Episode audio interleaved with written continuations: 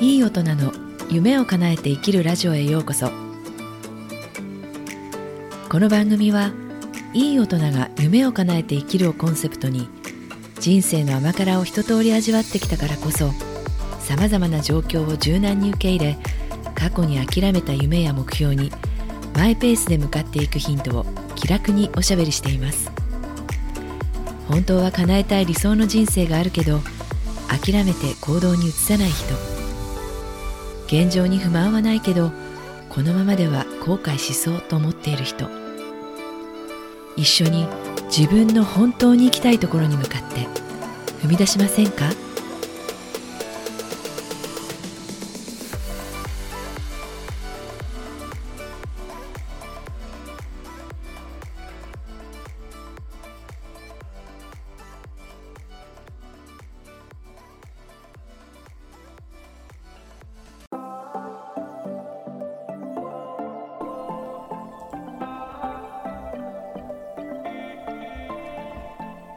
こんにちは。いかがお過ごしですか？今日もこの番組に来ていただいてありがとうございます。今日は自分を信じて委ねてみるっていう話をします。というのは自分を信じて委ねてみることが潜在意識とか直感につながることなのかなって気づいた体験があったのでシェアしたいと思いました。目標達成とか問題を解決したいためにコーチングやセラピー自己啓発で潜在意識とか直感っていうワードがよく出てきます。あと私はヨガも長年やっているのですが瞑想を継続していくと直感とつながりやすくなるって先生もよく言っています。ですが私自身正直これがそんそれなのかなっって思うぐらいでなんかつかみどころがなくて実感できずにいました。どうですか？皆さんはこれがそうだっていう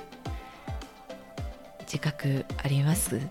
あの興味がない方はスルーしてください。潜在意識とか そういうものについて。はい、えー、私はちょっとそれがの実感できた体験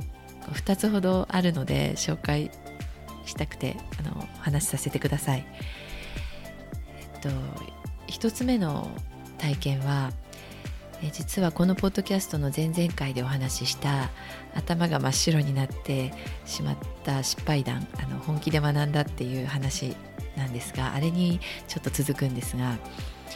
えー、あれには後日談があってえー、頭が真っ白になって失敗してしたっていうあのあと実は別の日に別の方とペアを組んでまたあのワークをやっていたんですね。でその時あのペアになった方が、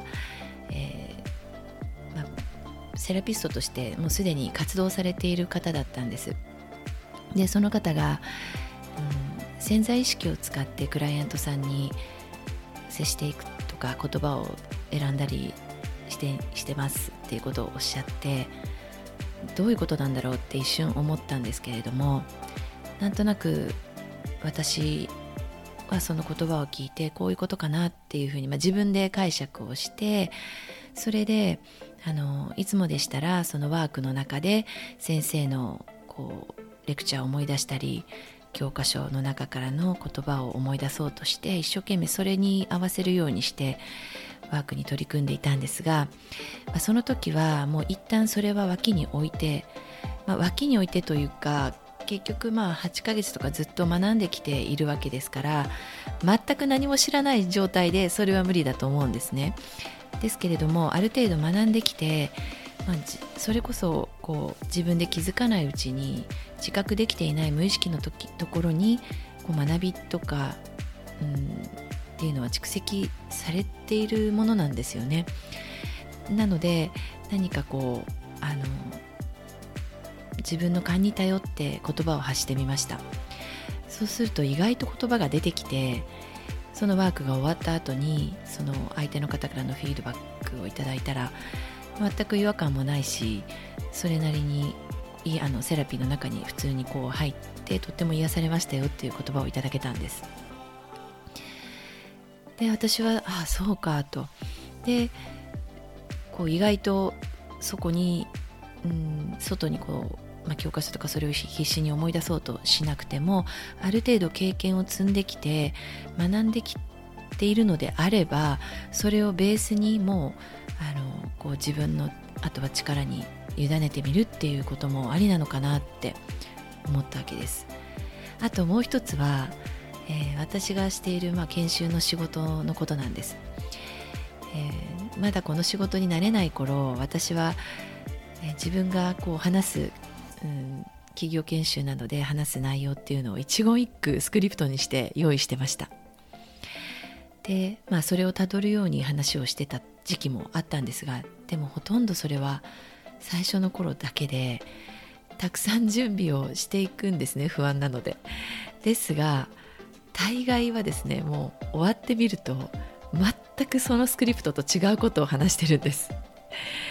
でいつもいや私こんな全然違うことを話して大丈夫かなって思うんですけれども、まあ、その時の例えばこうフィードバックはアンケート結果受講生の人によるアンケートの結果だったり、まあ、感想などをいただくととってもこうあのいいものだったりすることがありました。ついついこう目の前に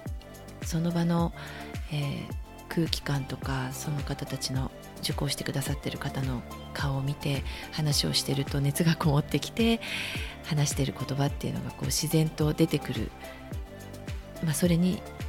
逆らわずにこう進めていった結果全然違う内容を話してるんですけれどもまあ結果としては悪くないむしろなんかとってもこうメッセージが伝わってきてよかったとか そういう割とプラスの評価をもらったなってことがありました。本当に何もこうサラの状態で何も知らなかったらもちろん型から入ってまあ武道でも手張りって言いますけれどもまずは基礎の基本っていうのを学ぶことはもちろん必要です。なんですがある程度そこができたらこうどんどんその自分らしさっていうものを加えて自分のオリジナルっていうものができていく、まあ、そういうこうあれは武道の、うん、修行の段階を表す言葉で手張りっていうのがありますけれども、まあ、それと同じで最後はもう自分の力にこう委ねていくっていうことになるのかなと思いました。さてコーチングでは人は自分のゴールを達成するために必要なリソースは全て持ち合わせてるっていう前提があるんですが私は何度これを言われてもやはり最初の頃気休めにしか思え思えなくて納得できなかったんですでもこの自分に委ねてみるっていうことでいい結果が出るまあまあいい仕事をしてくれるっていうことを体験してやっと納得できました。でそういえば加えてこのポッドキャストの4番目の普遍の変化のサイクルっていうことについてお話ししたんですがそこに、えー、そこにもちょっと通じるものがあると思いました、えー、答えは自分の中にあるとか必要なリソースが自分にあるっていう、まあ、この根拠と根拠に近いもの、まあ、これも例えばその普遍のサイクルで植物が成長していくその周期の一つで成長期。ここで植物が自分の中にある細胞を組織化して成長していくっていうこと、うん、例えば太陽の光をもらったりそうやって関係性の中で、えー、サポートはもちろん必要としていきますよね。人間も同じで赤ちゃんが生まれてから全く誰の手も借りずにっていうことはないんですよね。親のサポートをずっと受けてある程度最初の頃は成長していきます。ですが、うん、基本的には自分の中にあるこの細胞がもう自分で育って大きくなっていくわけですよね。なので私たちは今現在生まれたての赤ちゃんではなくある程度人生経験を積んできて一人一人が自分にしかない貴重な学びやそこから得た知恵がそれぞれ備わっていますよね。だからそんな自分の内側から出てきた例えば願望とか望みっていうものはすでにそこに向かっていける道筋が内部にも張り巡らす自分の中に内側に張り巡らされていてそのゴールに自分で到達できるからこそそもそもその願望や目標が生まれてくるというふうにも考えられると思いませんか？植物の新芽の中で起こっていることみたいに。はい、日頃から自分の答えに気づいているのに他の誰かの教えが正しいという例えば考えが出てきて無理やりそれに強制しようとしてなかなか前に進めなくて頑張っているのに結果が出ないことがあったら小さな事柄からでも自分に委ねてみることこれをやってみて右脳と左脳をバランスよく使ってみるっていうのはどうでしょうかね。というわけで今日は自分を信じて委ねてみるっていう話をしてみました。はい、え、実は今日私はこのポッドキャストを始めてずっとスクリプトを作っていたんですが今日はスクリプトなしで挑戦してみました。いかがでしたでしょうかね。聞きづらくなければいいんですけど。それでは今日も最後まで聞いていただいてありがとうございました。もしこの番組をお楽しみいただけましたら番組のフォローをしていただけると嬉しいです。またご感想やコメントもいただけたら励みになります。どこにいてもいい一日をお過ごしくださいね。それでは